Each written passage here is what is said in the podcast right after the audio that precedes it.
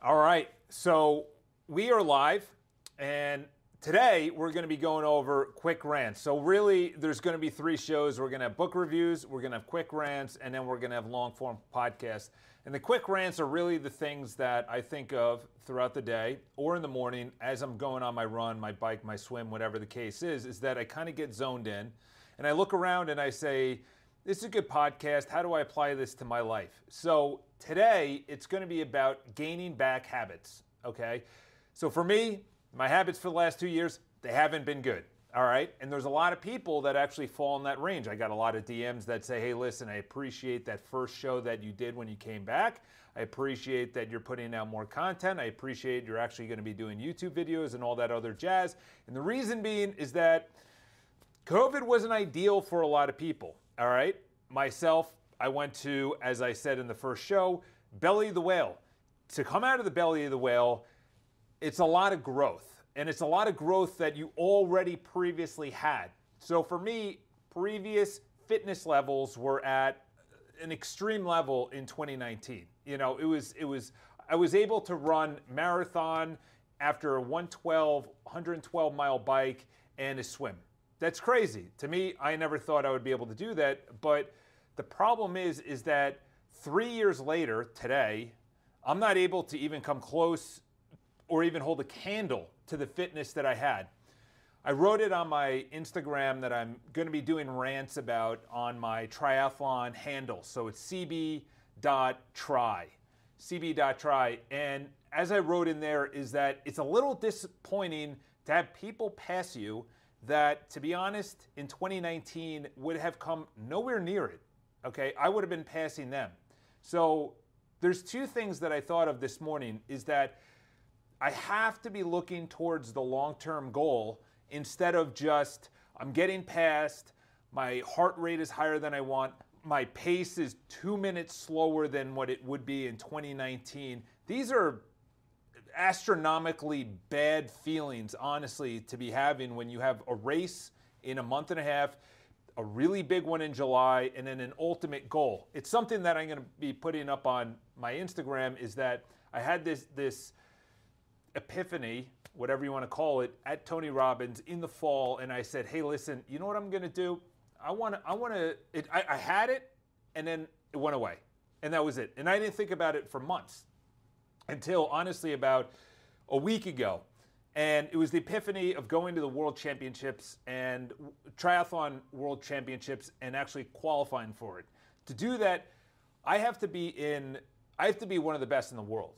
Okay. That's like, in a, you have to be extremely good at all three sports. And to be honest, it's something that I'm even thinking about. Like, I, I, did the calculator math of what do I have to swim, per pace, what do I have to bike, and what do I have to uh, run.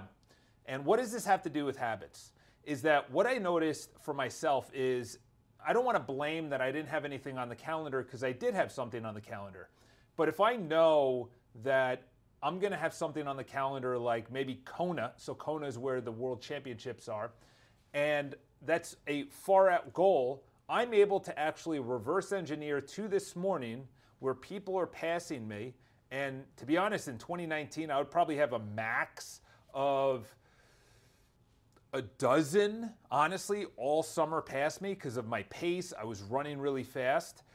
But when you have almost a dozen pass you this morning, you, me, I have to look at the ultimate goal. So this is what it is about showing up. Showing up is not about the outcome of that run, okay? And it sounds easy because the outcome is I approached this pretty girl, she rejected me. I went to the gym and I wasn't able to do the bench press that the buddy to my left was doing, or this guy to, to the left was doing, or I don't have as much money as my friend. Okay, that, that for me was a huge one and still is is that I have a lot of buddies financially way more financially secure. They have kids, they have houses, they own in very wealthy areas of Connecticut or upstate New York or Westchester, New York. And I'm nowhere near that. And it's easy to compare, okay? So the title essentially is How to Keep a Habit. This is what I found out this morning. There has to be two things, at least for me. I wanted to share it for you. There must be some long term goal for me is that why do I want to make money? Why do I want to show up to work? Why do I want to be in shape? I'll answer them all right now. The first is I want to show up at work to make money, to have the freedom to when I actually get married and have kids. Okay? I don't want to be struggling. I don't want to be stressed out about money and all that other jazz when I'm married and have kids. I also want to be the best version of myself so I can get the quality of woman that I want and deserve. When it comes to exercising, when I'm getting past or when I went to the pool in the last week is my pace is terrible. But I noticed that the long-term goal is going to be Kona. And that's so far out there, okay? Even getting married. I am not even dating anyone. Like, yes, I'm going on dates and things like that, but it's not like I'm dating someone and we're on our way to get married and on the way to have kids. Is that that, that's so far out there. Okay? So the first thing is, and Tony Robbins actually, this is what triggered the, the, the thought, okay, in the fall about Kona. And Kona is the World Championships, is that he, he just asked a question and then stopped talking. He said, What do you want? What do you want? Seriously, what do you want? Okay, most people are just walking around the world blindfolded to actually what do they want? They're just waking up and just doing the same bullshit. I noticed that every philosophy and religion in the world talks roughly about the same thing, and I'll probably do another rant about this, is know thyself. Know thyself. I can't scroll through Instagram because I get so fired up at all the nonsense that's going on when it comes to health like anything flies. When it comes to money, anything flies. Spend as much money as you want, or relationships, do whatever you want. It's all chaos, you know, when in fact the Jocko Willink is that discipline equals freedom. You have to be fenced in. So I have to fence myself in on my habits, knowing my long term goals. So I fence myself in on food, I don't buy anything at the store that I don't want back at my apartment or back at my office where I am right now. Because if it's back in my office or if it's back in my apartment, I'm gonna eat it. Perfect example is that I need, so I'm fleshing out my body right now from two years of abuse to go to baseline and then build up my gut, build up my microbiome, and, and go get up from there. So, perfect example is about half an hour ago. The easiest way I could have went to Whole Foods because my salad places were closed. They close at five. Um, but when I was rolling around Whole Foods, I'm looking around. People are just shoving things in their carts, and I said, "Listen, I, I need something quick. I need something small." I could have easily went for the carb bar, the bar that has healthy carbs in it.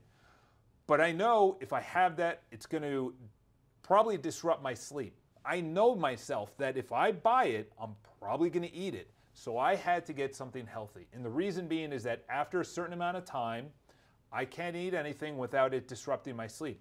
I also know that if I have something that is sugary, it doesn't really go well with my system.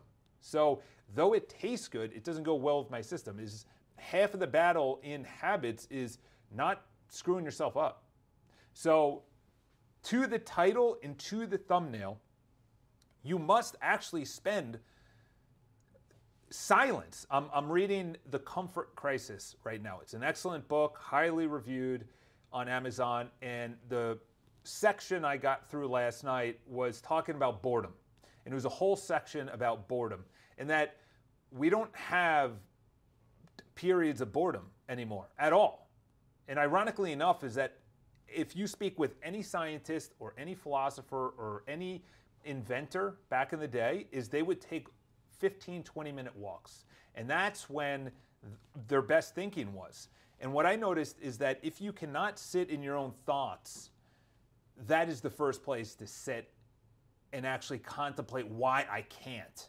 Because there's something diabetically wrong that you need to work out okay, whether it's anxiety about now, the future, it's your job. And ironically enough, is that as he said in the book, is that boredom, when you're bored, it's good. We always thought boredom was bad, but boredom is good because it will actually trigger you to take action. or it will have you discover where you need to take action. And honestly, in my boredom, I made my biggest decisions, like leaving my financial job in 2009, not knowing what I was going to do. I was bored with my roommate, and we're watching the Islander game, and he worked with me at the time, and I was just thinking about him, like, I don't want to go to work tomorrow. And it wasn't like, I don't want to go to work tomorrow, but I'm going to go the following day. I kind of just said, I don't want to go at all. and it was not the best time in the world, 2009. 8 million people didn't have jobs, 4 million people were in foreclosure. And at that time of boredom, though I was with a guy that was fun and engaging, and I was watching the Islander game, and I'm a big hockey fan, is that was when I made a big decision where I said, "This isn't this is this isn't it." You know, like what I'm doing right now is not it. And I'll give you an, in the book they go over an example is that the, this this husband was sitting and staring at the ceiling. I think he was just decompressing. The wife walks in, and true story, and she just says, "What's wrong? You know, why why aren't you?" That, that that's how wrong society is about boredom. Is that someone can't just sit by themselves without being distracted. That someone says something's got to be wrong. Something's got to be wrong. You can't just sit there. So the first step if you don't know yourself, is to eliminate as much as you can that you know is bad. For me, I can't, I literally cannot even do comedy anymore because comedy talks about politics, and I just, just, I, it's not adding to my life at all. Number one. Number two is I can't scroll through really any social media. Number three is when it comes to food, is that I have to make the decision at the place that I'm buying it. Because if I buy it, I'm going to eat it. And that's all inclusive of everything liquids and solids. So, knowing yourself is really the step I didn't talk about. But having an idea of who you want to become is so crucial in all areas of your life. What is the amount of money you want to make? You know, it, it, it, may not even be a figure, but what is the, the, the feeling or the comfort level you want to have where you don't think about it or you live in a cabin and having passive income, whatever the case is. What's the relationship status? What does she look like? How is she? And then the third, and clearly, is the baseline is health. So, got to have the idea. And then the third is show up. And the easiest way that I do this, and I'll leave it on this, I know I said quick rant, but these are going to be just like, oh, this is going to be beneficial for people. This morning, it was cold. It was a little bit drizzy here in the city. I didn't want to wake up. I didn't want to do it, the run. And I just said, you know what? I'll just do half the run. And ironically enough, is that when you start, I know you're just, I know you've already heard this, and most people say, okay, yeah, tell me something new. I can't tell you how easy this is to trick yourself. Just tell yourself, I'm gonna go to the gym and do one rep and leave. I'm just gonna put on my shoes and walk outside and do five minutes of running. Whatever the case is, is that is the only way to trick yourself because if you see something that is so monumentally challenging, say it's a 50 minute run, a 30 minute run, and you're not used to that, your body's gonna say, you're tired. Go back to sleep. Do it tomorrow. Don't worry about it. Do something else because your mind knows what works. Your mind knows you better than you. So it's going to tell you, hey, listen, bozo, I know you. And the easiest way to have you not go on your run is to tell you it's cold, it's raining. Do it tomorrow. You're tired. You're worth it. You deserve it. Your mind knows you. They, your mind knows all the excuses. And then there's always that A bomb, atomic bomb excuse that works on 90% of the population and it's different for each person. Okay? And if you can get through that, you're going to be running. And the reason I say that is that I look at I look at Kona. So I'll give you two goals that I have. Kona is a physical feat that I really want to do, and it's good. It literally will be monumental uh, training block that I just don't even know. It's going to be like 20 to 23 hours of training per week on top of work. So it's going to be at least you know 70 hour weeks for six to seven months, and hopefully qualify. You know, it's going to be insane. The second is work. At work I want to I want to do sales of 1 billion dollars and 1 billion dollars selling real estate of 1 billion dollars, not income of 1 billion dollars. That'd be nice, but to be honest, I don't really care about work enough to make a billion dollars. That's not really my thing. But that is so monumental because I am so not even near either of these things. You know, I, I came in like 43rd out of like 80 in my out of my age group at my last triathlon when I have to become I have to come in first or second to qualify for Kona. That is a lot of slots that I got to jump. $1 billion in real estate sales. There's only about, I don't know, 50 companies in the whole world, maybe 60 companies in the whole world that are doing that. It's a big figure, okay? But it essentially makes me say, okay, this one email I'm sending right now could possibly add to that. It's the domino effect, and then obviously showing up. Hope this helps. I'm going to be doing quick rants. I'm going to be doing the podcast. I'm going to be doing uh, a couple other things on here because I just see it as beneficial. The legacy, if you like it, share it, comment. Compare yourself to who you were yesterday and not who others are today. Never compare yourself to others, by the way. I'm still comparing myself to others. I got a buddy of mine who does 400 to 500 million dollars worth of real estate sales. Okay, I can't compare myself to him because he's 10 years older. He lives in New Jersey with a family, and there's a lot of things that I would want different in my life than he's doing. And you don't know their backstory. You don't know what's going on in their life. You don't know about any of the hiccups, or maybe they're going through a bankruptcy. Maybe, you know, Gary Vaynerchuk out of nowhere posted a photo of him and his girlfriend. And it's like, what? Where did the hell, who, huh? Where did that come from? I thought you were married with kids. And it's kind of one of those things. You have no idea what anyone's going through at all behind the scenes. I'm a perfect example. Nobody for two years knew what I was going through for two years drinking. So it's one of those things that on the surface, you're comparing them to a number or to a relationship or to financial, but to be honest, I don't know. I've worked with some very wealthy people in New York City worth bank statements in cash of over $30 million, cash, over $30 million.